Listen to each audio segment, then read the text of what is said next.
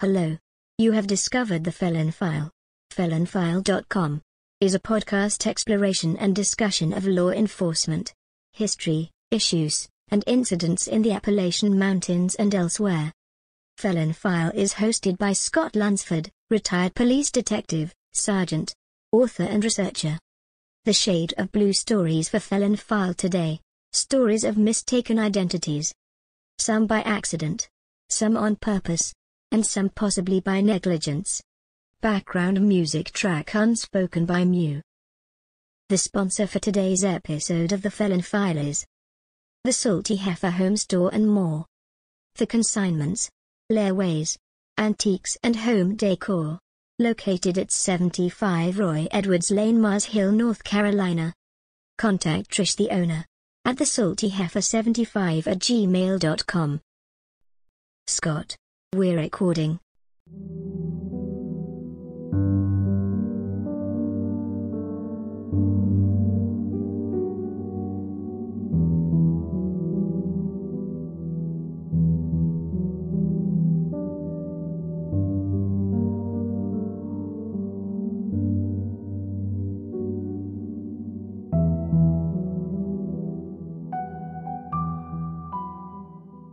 Background track unspoken by MewSoundCloud.com. Mew Music promoted by Free. Stock, Music.com Creative. Commons Attribution 3.0 Unported License.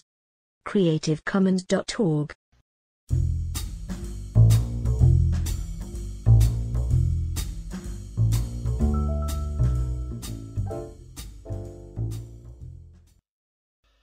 Thank you, Victoria, for opening us up and starting us out and running the control board for us here on another episode of Felon File, where, as Victoria said, we are a look at law enforcement issues, investigations, and the like that have happened in the Appalachian Mountains and elsewhere. And we're going to expand out with our shade of blue story today and look at some uh, different locations and some things that have happened here and some things that have happened to me personally. We are coming to you today from the great state of North Carolina, recording from the International Recording Studio at Scratch Ankle, North Carolina. East of Asheville, west of Canton, make a left at Candler, and you will find us. So, our discussion today is a couple of shade of blue stories about identity theft. And we hear about this, and there's tons of advertisements on the radio. William Shatner is out there telling people to avoid uh, identity theft. Different salespeople are out there telling you this, that, and the other thing. But what if your identity theft was more personal and hit home a little differently than actually just stealing your ID and possibly your money? Now, while working as a law enforcement officer, I've been lied to many times. Most cops have by a lot of different people. It's just one of those things. Somebody will give you or use somebody else's name in order to avoid a possible arrest on outstanding warrants or numerous reasons. There's been several times that the name that the person has given me and other officers has also ended up having outstanding warrants on them, and they ended up being arrested on this new name. And then the information comes out once they get to jail that that's not who they are, and the original charges end up being served on them. Plus, they pick up another charge of false information or obstruction or identity theft as well as their own original criminal charges. Now, on a side note, these individuals are usually very quick to give up where, whereabouts the person whose name they're using that was also wanted. If I'm going to jail, he needs to go to jail, I guess is the theory. In the 1990s, I made a traffic stop on what I thought was a possible drunk driver the gentleman operating an old beat up pickup truck on Tunnel Road here in Asheville, North Carolina, with no headlights, only one tail light, and an inspection sticker violation, as well as a expired tag. Typical Saturday night traffic stop, no big deal. I stopped the gentleman and he provided me with a driver's license. The vehicle was registered to the same person whose identity was on the driver's license, and the gentleman in question resembled the person that was in the photograph on the driver's license. And I had no reason to really suspect that it was not the person that was on the driver's license. And I had no reason to really suspect that it was not that individual. The gentleman was not intoxicated, but like I said, was operating the vehicle without headlights and some other violations. I issued a citation to the man for the equipment violations, warned him to park the truck until he could get it legally operating in the state and also operating where it won't be a risk by driving without headlights. And then I never saw the man again. I noticed the pickup truck stayed there for two or three days in the parking lot. It disappeared later. I figured the man probably had had his vehicle towed home or to some place to get it repaired and up to date, and then he would pay off the ticket or take the documentation that he would get to the district attorney's office, and more than likely the DA's office would, before the court date or on the court date, they would throw the whole thing out and dismiss it, which was very common at the time. But our gentleman from the traffic stop didn't show up for court. Several months later, I did receive a call to meet with my lieutenant, Lieutenant Ray Beheeler, at the Asheville Police Station. Once I arrived, I found the lieutenant in his office with two gentlemen, both in military uniforms. The lieutenant presented me with a copy of the citation, the one I had issued to the faulty equipment driver, and he asked me if the gentleman standing in front of his desk in uniform was the man that I stopped. I told him that he was not the, the man that I'd issued the citation to. The other gentleman happened to be a individual from uh, military investigations, CID. He requested that I sign a form to that, and I did. And then I took the gentleman over to the district attorney's office and explained the situation in the DA's office and dismissed the charges on the soldier. It turns out that the brother of the soldier had used his name and his ID as well as his vehicle while his brother was deployed and he had done this in several locations and jurisdictions, both in North Carolina and South Carolina, and been issued citations under his brother's name. After confirming all this and talking to the district attorney and getting everything straight, I went and took out new warrants under the correct name, or put the brother down as a witness as well. I told the brother that if he could bring me his his lying brother, I would follow through with charging him under the correct name, as well as adding a few more charges. Now, the brother that was in the Army had discovered the failure to appear charge when he had been up for a new background investigation for a clearance that he had in the military. Apparently, it was somewhat important, and that's why the CID officer had come with him to Asheville, as well as to several other locations I found out, where a little brother had done the same thing. Now, I will have to admit, like I said, there was a lot of resemblance between the two brothers, and that's really not that unusual. Now, a month later, I get a call while working day shift on a Saturday that somebody wanted to meet with me at the police station. This was a early Saturday morning, and I drove up and parked in front of the police station, where our military man was leaning against his car in the parking lot. Now, there were a couple of guys from the fire department. Some of the fire guys were washing one of the fire trucks in front of the Combination Police Department fire station there in downtown Asheville, and they paused to see what was going on. I shook the brother's hand and asked him if he knew where where his younger brother was and if he had information on his whereabouts. He nodded his head and walked around to the back of the car and opened the trunk with a key. Inside the trunk laid his brother, a little worse for wear, black eye and a bruised face, but still alive, although you couldn't have told that to the fire guys because as soon as they saw the body in the trunk, they took off. And I really don't blame them. That's if you don't know anything, you can't testify to it. Well, the guy, like I said, was still alive. I got the sibling out, and without asking him any questions whatsoever, he blurted out and admitted to me that he had falsely used his brother's identification and was willing and ready to take and face the consequences of his actions. On the trip over to the jail, I asked him several times what had happened to him as far as the injuries on his face and that he had sustained about his head and face. And then he would only tell me, oh, I fell down. I'm sure that was the case. There was another incident I was indirectly involved with that involved uh, identity theft in a serious manner. We responded to a death scene where a gentleman had been hit by a train here in Asheville and it had killed him, run over while laying on the train tracks. The body was pretty well chewed up, to say the least. We did find a wallet with a driver's license in it in the blue jean pocket of the dead man, and the description fit fairly well, or died from the train impact.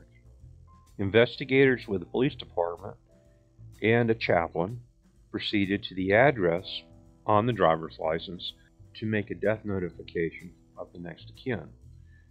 I was also on the scene, and I went with the detectives and the chaplain because I was in uniform and they were not, and they thought it would be appropriate that a uniformed officer also accompany them.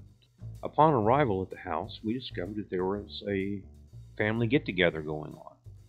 Not a great time to make a death notification, I would think. But anyway, the detectives knocked on the door and we asked for the next of kin to come to the door. Going into the house, we sat down in the living room, proceeded to tell the next of kin about the passing of her son. Normally, you can expect all kinds of reactions to a death notification. This time, we were met with giggling. Kind of a strange reaction, but not that unheard of. After some investigation on the part of our detectives, we found out that our dead guy was actually sitting in a chair across from us while we did the death notification. Apparently, the man on the railroad tracks had stolen the wallet of the man there at the house, and he was able to help identify who the person was that was run over. That situation of a death notification of the wrong person, luckily for us, was not that tragic a situation.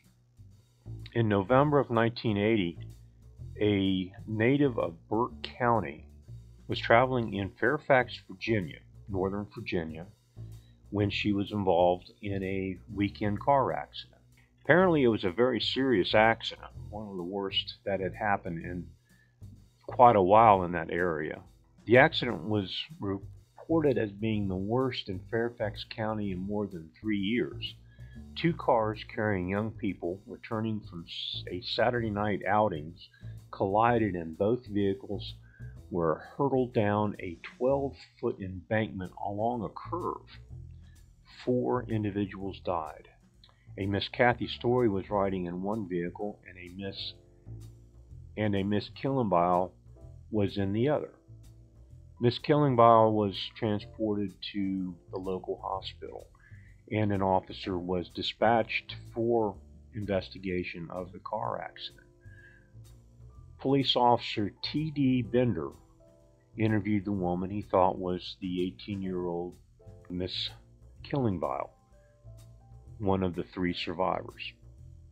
The woman whose face had been badly damaged and disfigured in the accident, but had regained consciousness. She'd been in the hospital for three days. Officer Bender addressed her as Alina Killingbeel. Very weak voice, the person in the bed made the statement to the officer, My name is Kathy.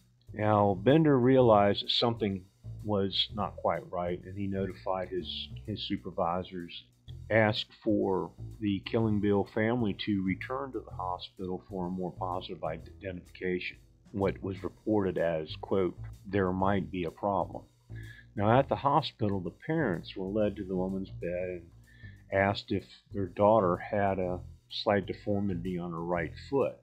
They said no, and that's when a sister noticed that the person in the bed didn't have pierced ears, as her sister did. Further investigation showed the woman was actually Kathy Story, 22 years old, a Burke County native, had graduated from East Burke High School in 1977. Her family had been notified of her death and had had the body cremated, or what they thought was the body of their family member. Obituaries were run in the local newspapers, and the cremated remains were relinquished to the family. Then it was determined that they made the notification of the wrong family. When interviewed by the press, the police, Fairfax Police Department, said both women had very severe facial injuries that obscured their identification. Both families had made the wrong identification after the wreck. Miss Story was in very serious condition, but she did survive. Terrible situation for a family to be told that their family member is alive and to discover later that they were not. The emotional situation of finding out that the person you thought had passed in a very tragic situation was now alive. Let's look at a family in Chicago.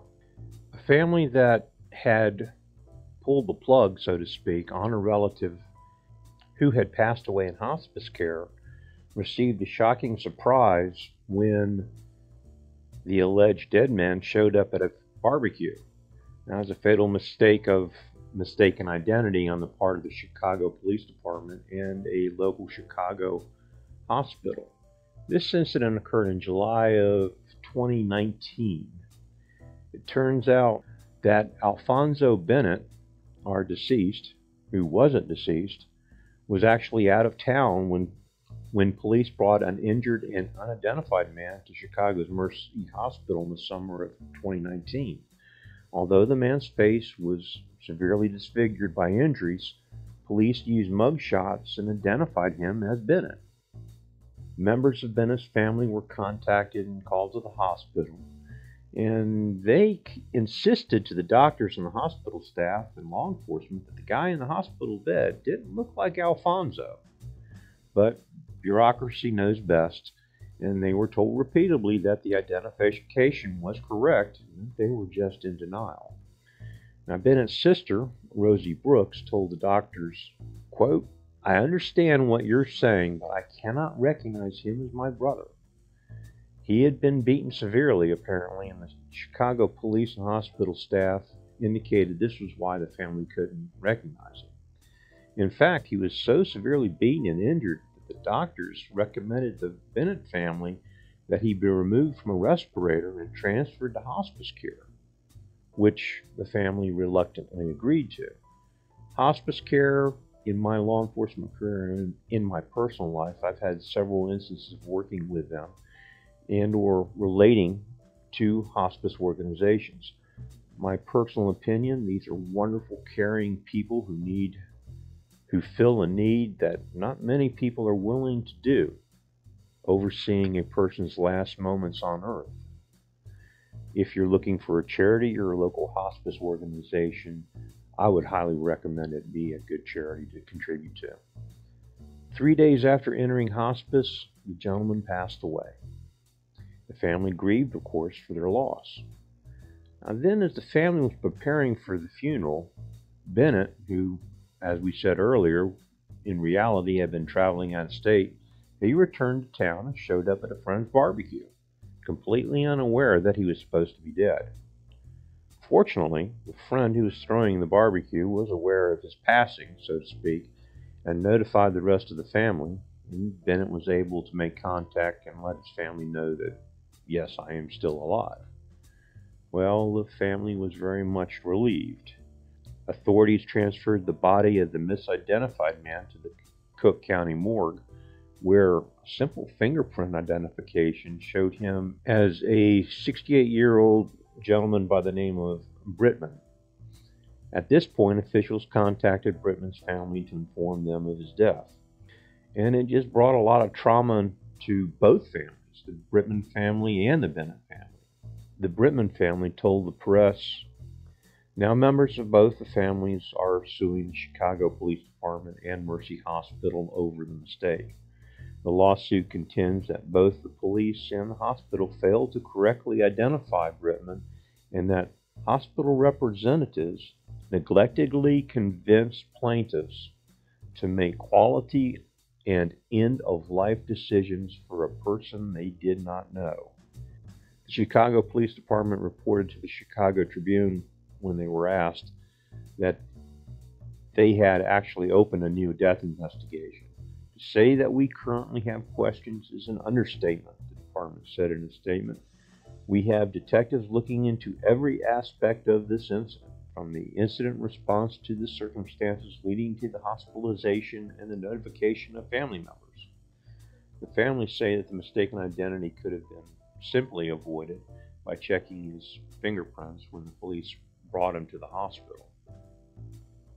A spokesman for the family was said, quote, the bottom line is this mistaken identity situation, something we think could have easily been avoided and should have been avoided.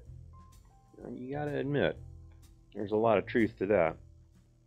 Now, looking at misreported deaths, every year, the United States Office of Social Security falsely lists 6,000 people as being deceased when they actually aren't. And that screws up a whole lot of credit lines. Some other cases of a misidentification that I found while searching through court records and media sources. In 2006, two teenage girls were involved in a car accident where one survived and the other did. The fact that the girls were very similar in appearance, and the survivor was incredibly injured, causing her face to swell and bruise, led to the error in identification. While one family buried and grieved for who they thought was their daughter, the other sat vigil at the hospital bed of the child they believed was theirs. It took weeks until both families' worlds were turned upside down after discovering the error. No autopsy was performed, and errors in identification that were made that caused two families unnecessary heartache and frustration. In 2017, an elderly California man held a funeral for his 57 year old son who had been mentally ill and living on the streets. The man was told that his son had been positively identified through fingerprints so there was no need to view the body for identification. The family spent close to $20,000 on his funeral. He was buried next to his mother. Family and friends were in attendance from around the country.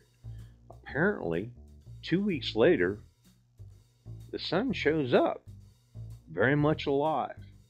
Turns out that the fingerprint identification was unable to be performed and the man was identified through an old driver's license photo. The family sued for incorrect identification, alleging negligence on the part of the officials to do their due diligence because the man was homeless. In 2019, there was another auto accident involving the death of two teenage girls whose identity was mixed up.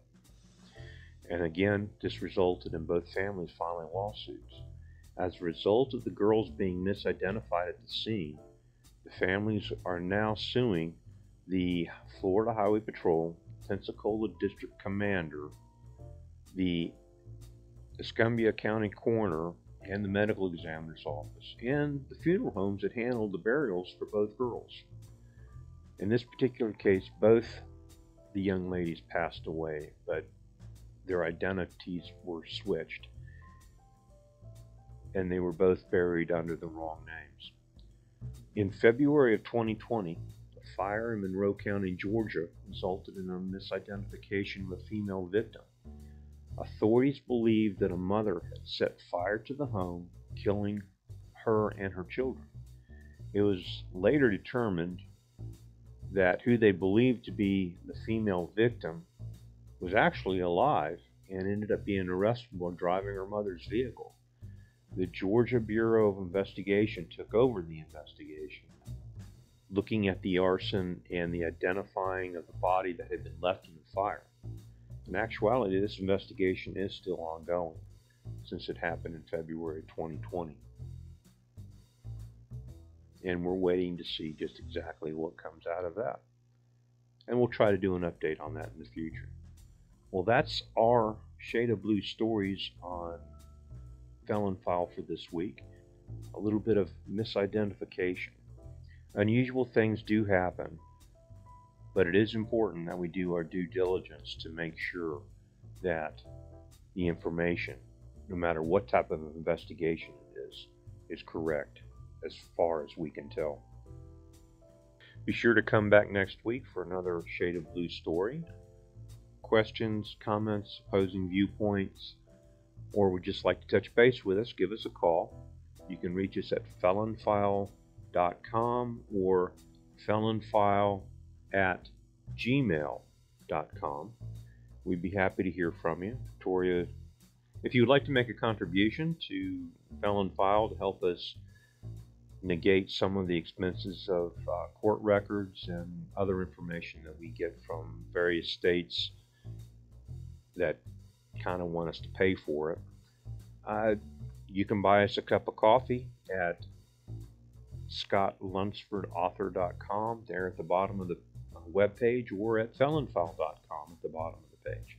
Be happy to receive anything, and we do use that uh, little bit that comes in to help fray to help defray the costs of uh, records whenever we order them and request them. Also, check out our stuff page on scottlunsfordauthor.com where you can also where you can pick up a coffee mug or a felon file t-shirt. Nothing says leave me alone better in the morning than drinking your morning coffee out of a felon file coffee mug while wearing a felon file t-shirt. You can also find copies of my books at that location at scottlunsfordauthor.com. They're available also at Amazon.com and Barnes & Noble and other bookstores. In the meantime, throughout the coming week, remember, be safe, be secure, and if you have the opportunity, do something nice for somebody. It's really the right thing to do and helps the world. All right, Victoria, I'm going to turn it back over to you. You've got the control panel again. We'll talk to you guys next time on the Felon File podcast. Bye, y'all.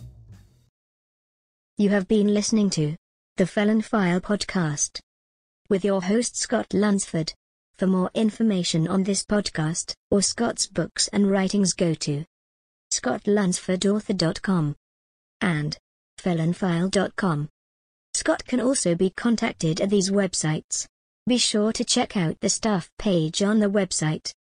Pick up a Felon File t-shirt or coffee mug. You can also support the Felon File podcast by buying us a coffee from the link on the website. This is Victoria, your producer. Thank you for listening. 2. 1. End.